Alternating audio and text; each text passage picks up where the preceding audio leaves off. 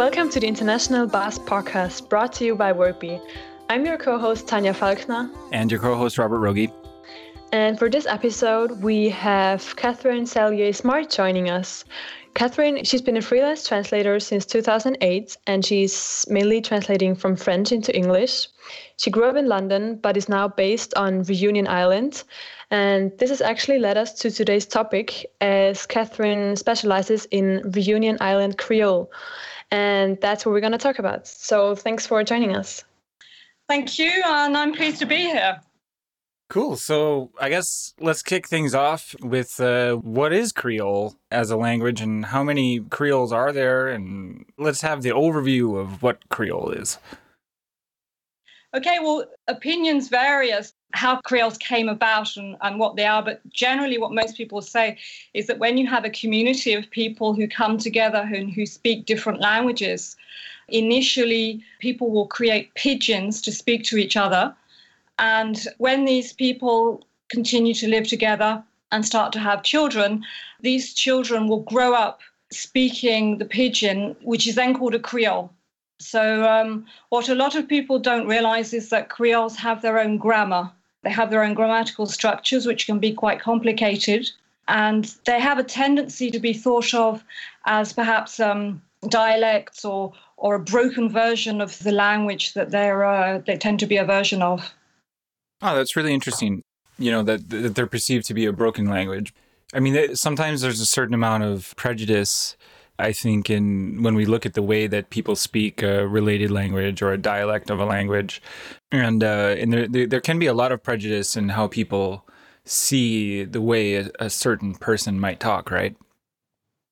Right. And I don't know how many listeners are familiar with the notion of um, diglossia, but diglossia is when you have a situation where two languages are spoken by a person or in a country, but generally one language is seen as being superior to the other language.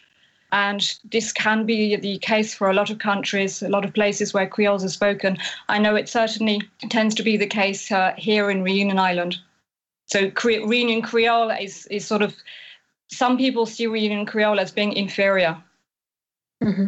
So you said it's it established from other languages, right? From mixing cultures and mixing languages, basically. Is that right? That's correct. Yes. Yeah. So where's the difference then to, let's say, for example, something like Spanglish? From what I know of Spanglish, it's you have elements of Spanish and you have elements of English, but it remains it has an overall structure of one or the other language. I don't think it really can be called a Creole. Maybe ling- linguists would call it a Creole, but uh, I'm not a linguist in the uh, academic sense. So, uh, mm-hmm. okay. Mm-hmm. Hmm. So, what are the languages that make up Creole again? Historically, it's Spanish, French. In fact, you have approximately 140 different Creoles in the world and so they tend to be have a basis on one or other language. So, for example, you have about uh, 15 or so Creoles that are based on the French language. You have a larger number that are based on English. And then you also have Creoles that are based on languages like Spanish and Portuguese. But you can also have Creoles that are based, for example, on, on the Hawaiian language. There, I think it's no longer spoken, but there was at one point a Creole based on the Hawaiian language. So it's not always, as it were, colonial languages that form the basis for uh, for Creole. Is Creole only used in spoken language or written as well? There are some countries have a written form of Creole.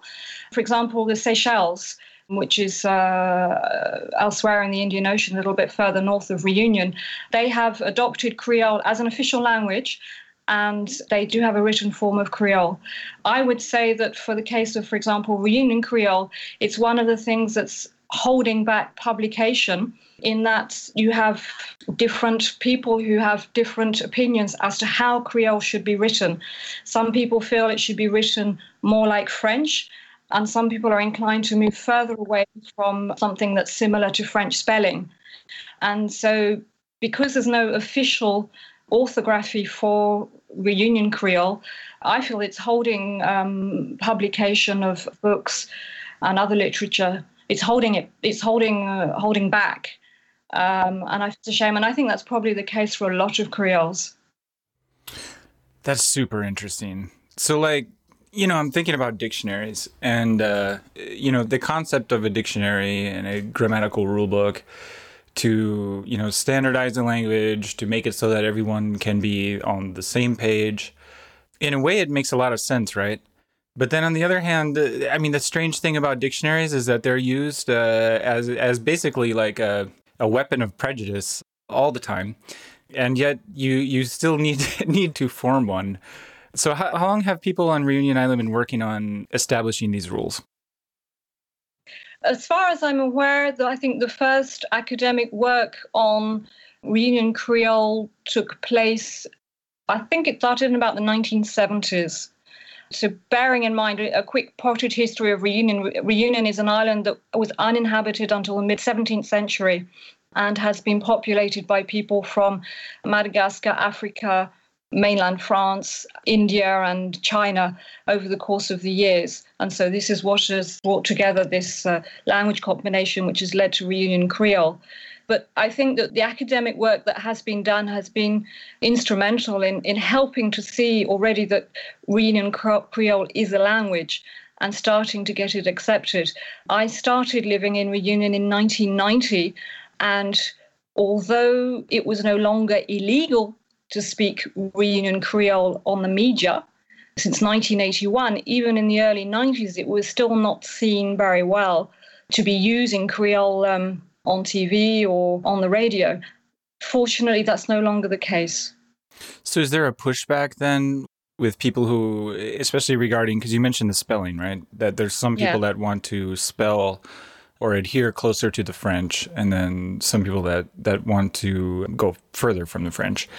Is there some pushback now against spelling it uh, closer to the French because people are thinking about colonial history? No, I wouldn't say that. I think one of the arguments for having a spelling system that is closer to French is that it, it just simply makes it easier for people to read and understand. Because even if most locals grow up with Reunion Creole as their native language, when it comes to learning reading and writing, that all happens in French. And so it would be easier for them to read something in, in a Creole that's um, that's more similar to French. Hmm. Interesting. So, See, I, I would go. Sorry, Tanya. I would go if it was me. I would go further from the French spelling because French spelling is very difficult and doesn't have many rules. like everything I know about French spelling is like, okay, you know, if you had to do it over again, uh, you know, there there could be some simplifications you might make, right? Yeah, no, I and I see where you're coming from, and it's also, you know, if you want to dis- Reunion Creole is sometimes considered as being one of the French-based Creoles that are maybe the closest to French.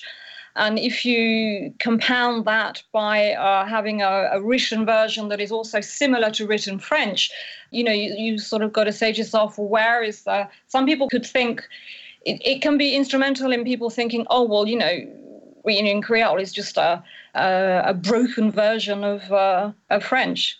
So yeah, I, I think that there are arguments. This is the problem. There are arguments for and against having a spelling system that is close to French and that is quite far away. So you're saying that reunions they grow up with Reunion Creole as a mother tongue, but then everything in school is in French, and then on like radio and TV, it's is it both? It's mainly, I would say, on radio and TV, it's mainly in French.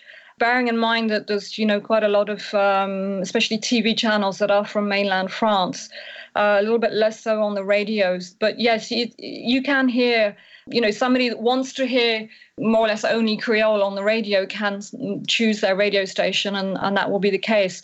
Or you have the state run um, TV and radio channels, they also have a certain number of programs that are only in uh, only in Creole, so they're catering for for that. What mm-hmm. percentage of the people speak Creole on Reunion Island? Everybody, um, or I would say anybody that has been born and brought up here, or even people that haven't been born here but that have been brought up and gone to school, mm-hmm. um, speak Creole. So um, I, would say it's fairly unusual to be born here and and not speak it. Is there a a, like a class divide uh, about Creole? Like, like for example, if if you were a higher income child, would you grow up in a French speaking school? And if you were a lower income child, would you grow up in a Creole speaking school? Or are they all French speaking schools? Or like, how, how does that work? Well, I would say offici- well, officially all schools are French speaking schools. Right. No question of that. But then you might have a school where you have the, the especially at primary school level, you might have a school where the primary school teacher is, is going to be speaking more in Creole and another school where the, the person is going to be speaking more in French, especially if that latter person is themselves from mainland France and not local. Mm-hmm. But I mean, it, it, brings its own set of issues as well, because if you can imagine a child that spent about the first maybe five or six years of their life only speaking Creole, and then one day they're sort of parachuted into this environment where uh, everything is in French, it can bring some problems. How did you learn it then? Do you just pick it up, you know, as you go? Yeah, I picked it up. In my previous life, before I was a translator, I worked for about 15 years in business. And I would say maybe the first six years I was working in companies where I was the only non local. And so, even if, for example, colleagues spoke to me in French between themselves or, or maybe to other people, they were speaking in Creole. So, so I, I, I just picked it up. It's quite difficult, isn't it, to pick up a language where there's no written I don't know. For me, I, I really learn most when looking at it, and I just feel like it's very complicated to learn something just by hearing it. I agree. And um, despite all the years that I've spent here in Reunion, so we're talking more than 20 years, almost 25 years, I feel that because I don't have the grammatical basis for the language, I, I feel that I'm lacking in, um, in a number of respects. Yes. Mm-hmm. It's interesting. I mean, uh, like when I read classic literature, for example, I mean, you, if you go back to a certain time, I mean, really, even already in 19th century literature, you can still find a variety of spellings of the same word. You can find some different grammatical structures. You know, like in English, a really good example is the preposition, ending, ending a sentence with a preposition. Mm-hmm. So, and if you're in the United States, for example, like you will grow up as a kid, you know, they will tell you, oh, you can't end your sentence with a preposition. That's an inappropriate way to speak. If you want to be correct, you can't do this you know, but but actually they invented that when they created the first Webster's dictionary in English to try to differentiate the American English from the the British English. They just like added in a rule that never existed before, right? And and it was a, essentially it was a political thing. So I, I, I don't know. Like I, I mean, uh, it's good to have standardization, but then at the same time, languages, in my opinion, they should breathe evolve, change. Like I, I don't I don't know. Like I, I think it's better not to go too far to either side. That's just my personal opinion. No, and um, of course France, you know, Reunion Island is the French Overseas Department. It's, it's governed by France. And of course, in France, you have the Académie Française, who are very prescriptive about how French should be written, how it should be used. It's, it's not like English, where we have um, no controlling body, no controlling authority, really. Mm-hmm. Uh, over the language. And I mean, you know, there are dictionaries, but dictionaries are dis- uh, supposed to be descriptive and not prescriptive, aren't they? Yeah, mm-hmm. yeah, totally. That's what I think too. Yeah, descriptive, not prescriptive. So, like, uh, is there a, a, governing body for Creole there that's trying to decide this stuff? Like, is there an official organization of, of some kind, or? There are a certain number of committees that I'm aware of. I don't think we could say that there is one particular body that is um, takes precedence over another. No. Do you know? I think you mentioned there are over 140 Creoles. Do you know which one is the one with the biggest population of people speaking it? Off the top of my head, I don't know. No, but I think there are a certain number of Creoles spoken, for example, in Africa, in particular Nigeria. I think there's a language in Nigeria which is called Pidgin English, and although it's called Pidgin English, it, it is actually a Creole. Um, so I believe, you know, we're talking there maybe several million speakers. So yeah, I think that would be tend that that would be the case in some African countries.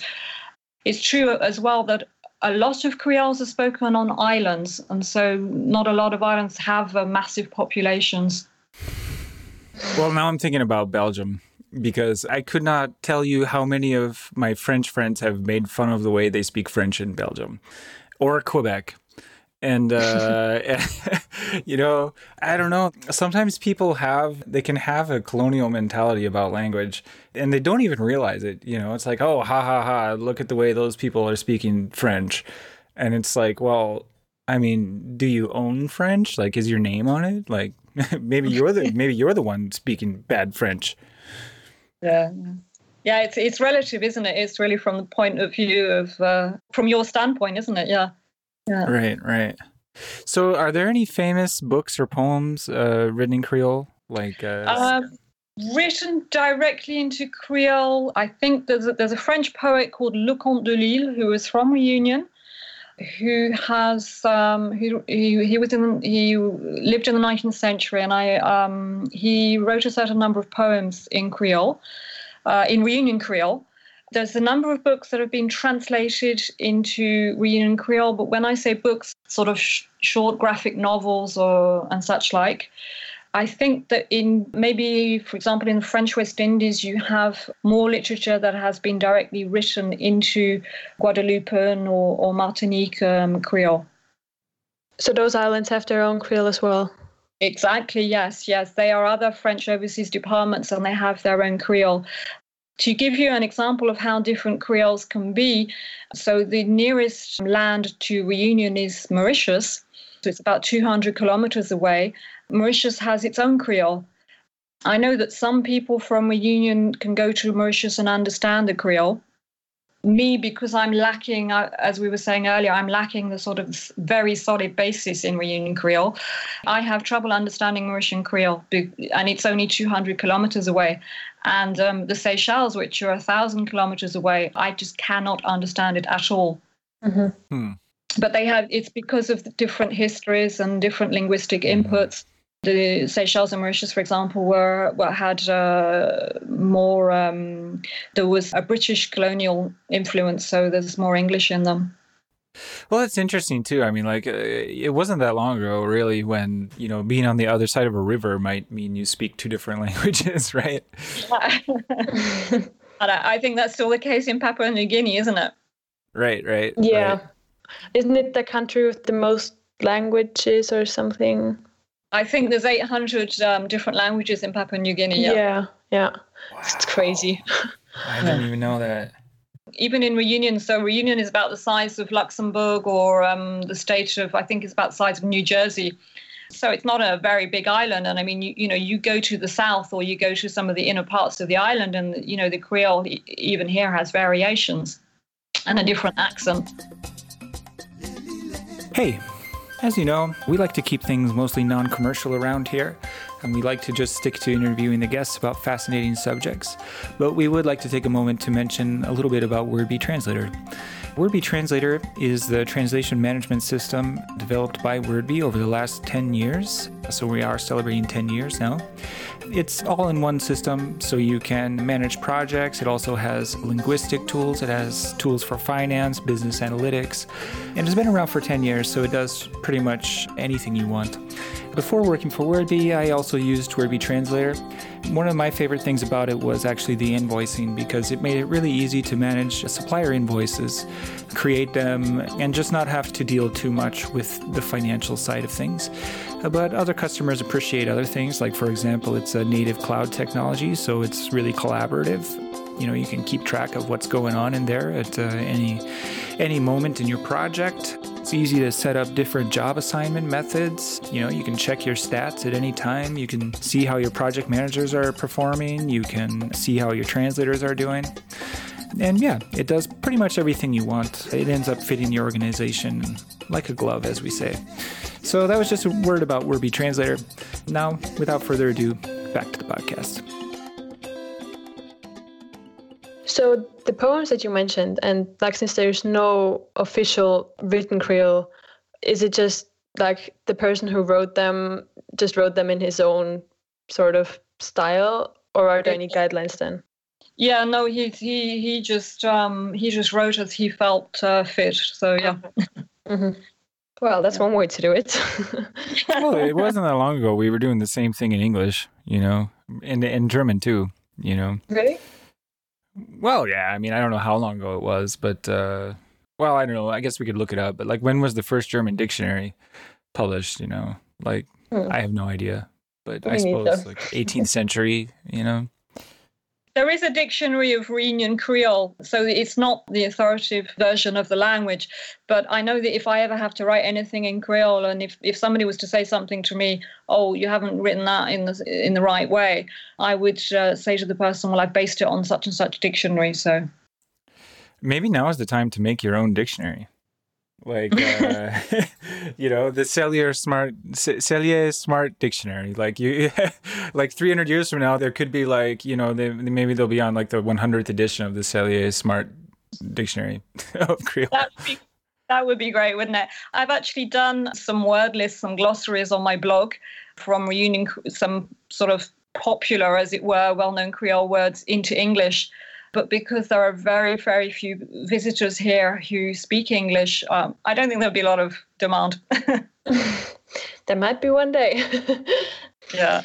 so why do you think that Creole still exists? Why hasn't it gone extinct?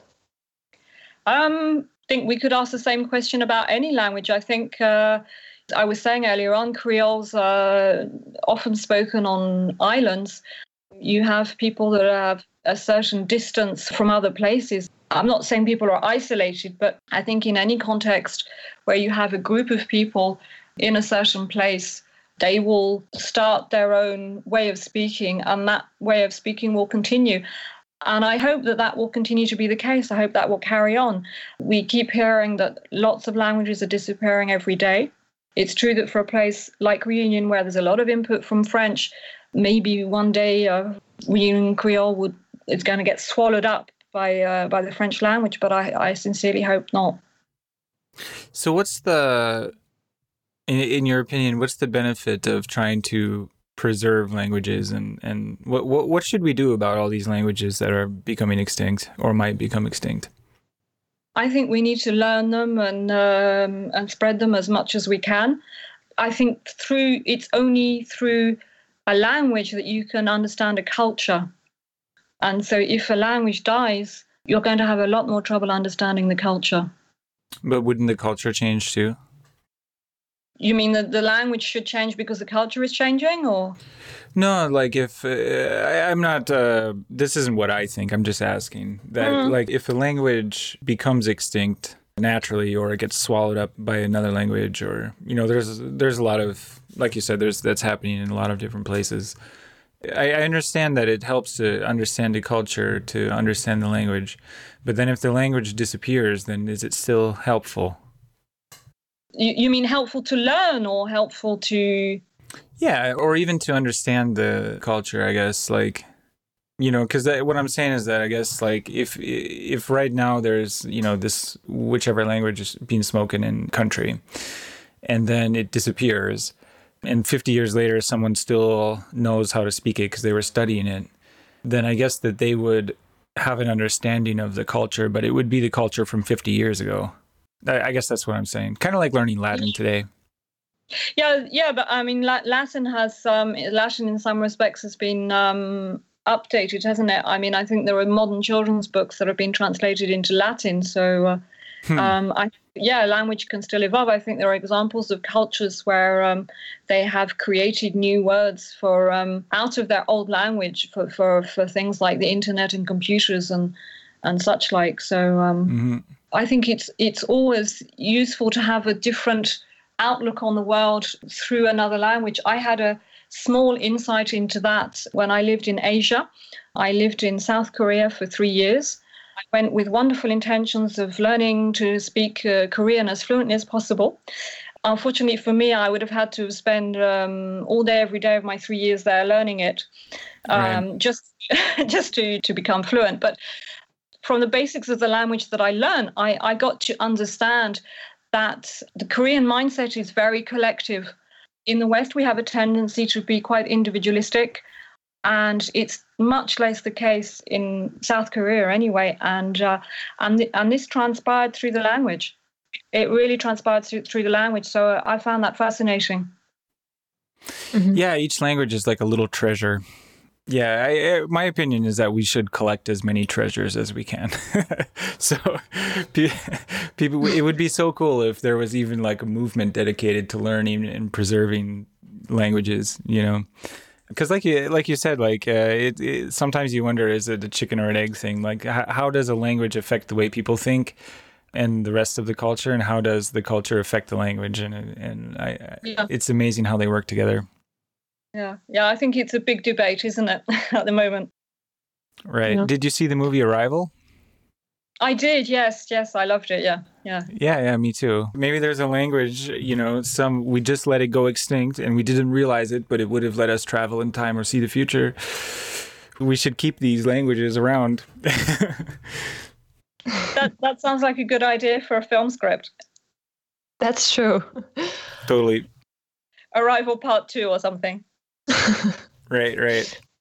So, do you think that in order to like sort of preserve um, reunion Creole, they will at some point also teach like in schools and everything in Creole, or do you think they'll keep the French? There are movements to teach in Creole. There is, for example, a bachelor's degree that you can do in Creole, in Reunion Creole at the university. And I know there has been a movement in some schools to teach certain lessons in Creole. And I mean, this is thing; these are things that weren't happening a few years ago. Mm-hmm. So um, I'm just crossing my fingers that, that things will carry on like this. And um, I think that France has, um, and a lot of countries, have realized over the past few years that other languages are a source of wealth for a country. And I'm saying wealth in obviously in the figurative uh, meaning and not in the literal meaning, and that they need to be preserved. But to be preserved, sometimes they might need help. They might need a helping hand through teaching. So, but I, I, I just hope that this movement uh, to teach um, more Reunion Creole in the classrooms is uh, will, will, will carry on. Mm-hmm. That's and, like with some languages. I believe Welsh is also something that they haven't taught in years, but then they've started again just a couple of years ago, if I'm not mistaken, um, to actually make it mandatory in, in school to preserve the language. Yeah, I think it dates back a little bit more than, than a couple of years. But yes, there has been in, in recent decades, yes, there has been um, a movement to um, increase the number of uh, Welsh speakers. Yes, mm. yeah.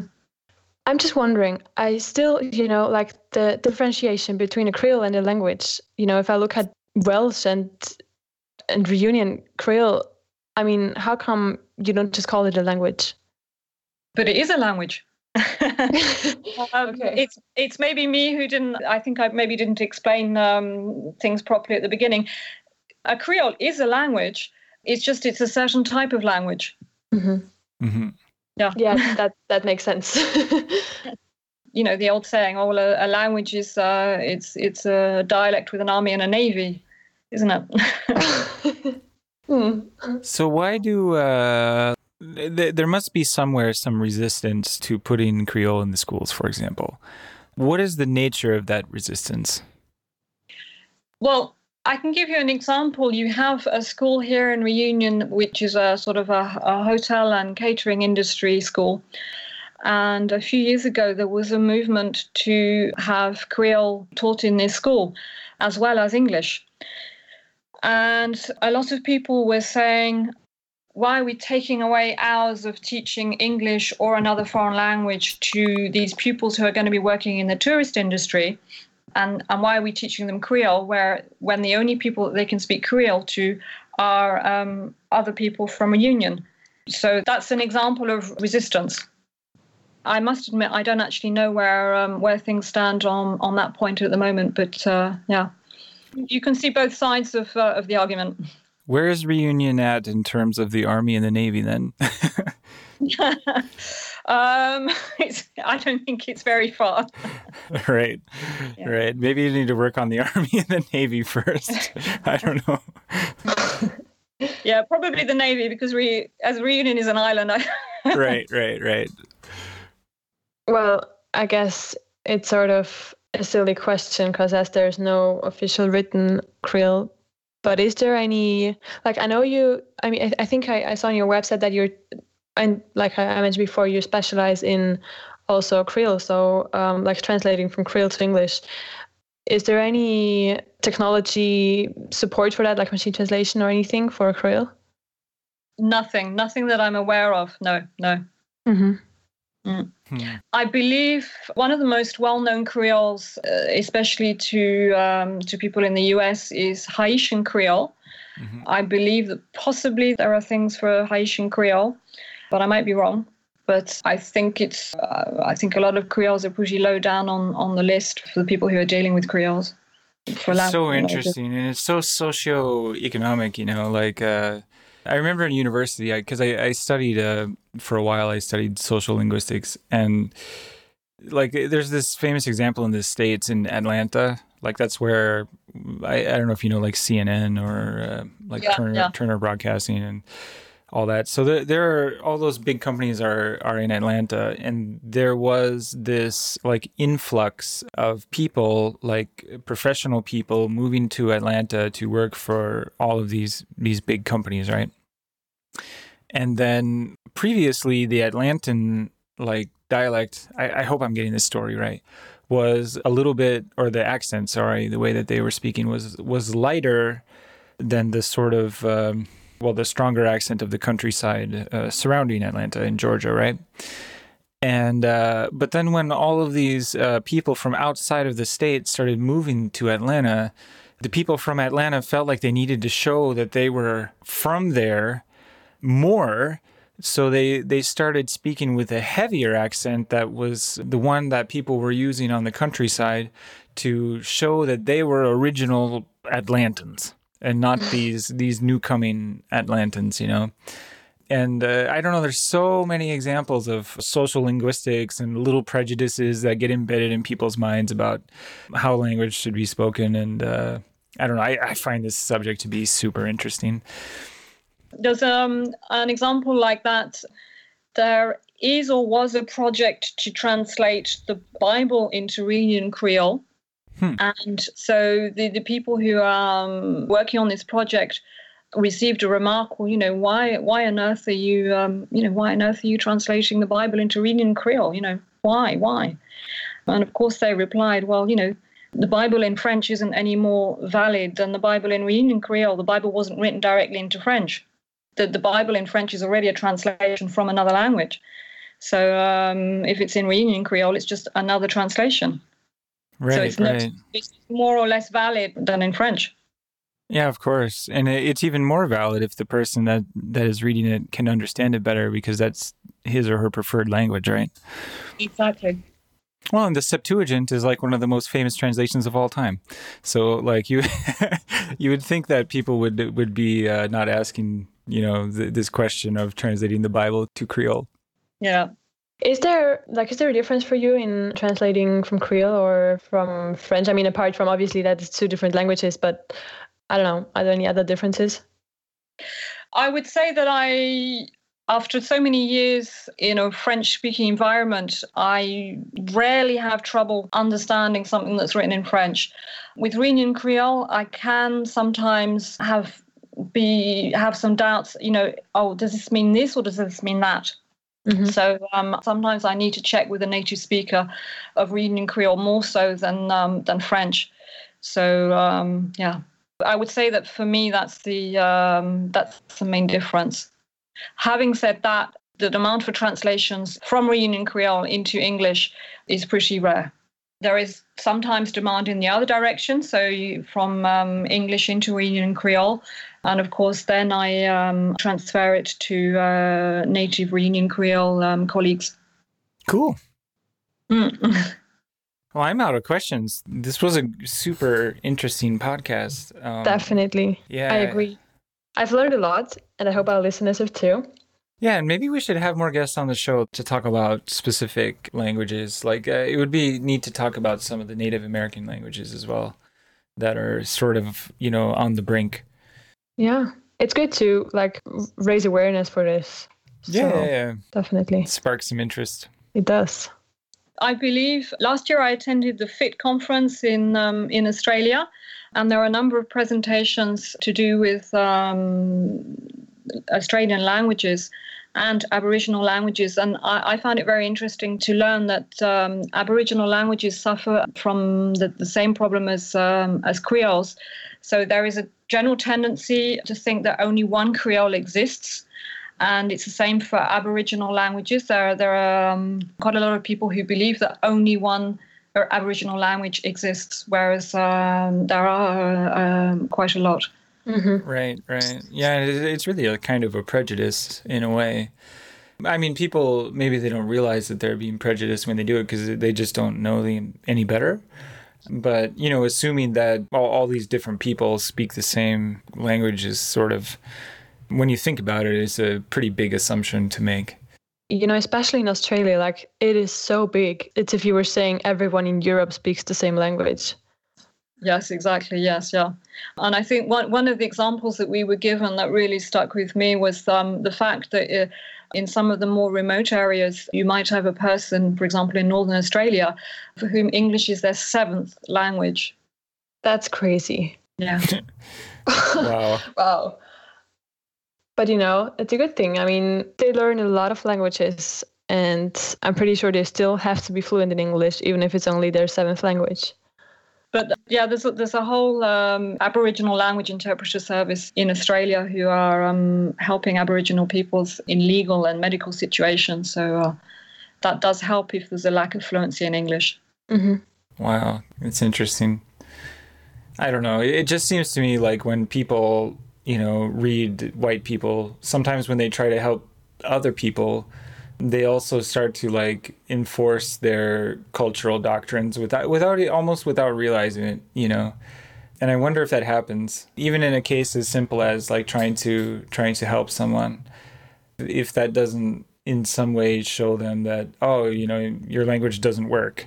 I don't know I, i'm not saying that right but there's so much prejudice involved with language and it's so deep inside people's heads that they don't even see it or that realize that it's there yeah, that, that, I mean that comes back a little bit to what we were saying at the beginning about diglossia, where you have a situation, uh, sort of a hierarchy of languages, and where one language is seen as inferior to the other, especially in in sort of any um, official situations.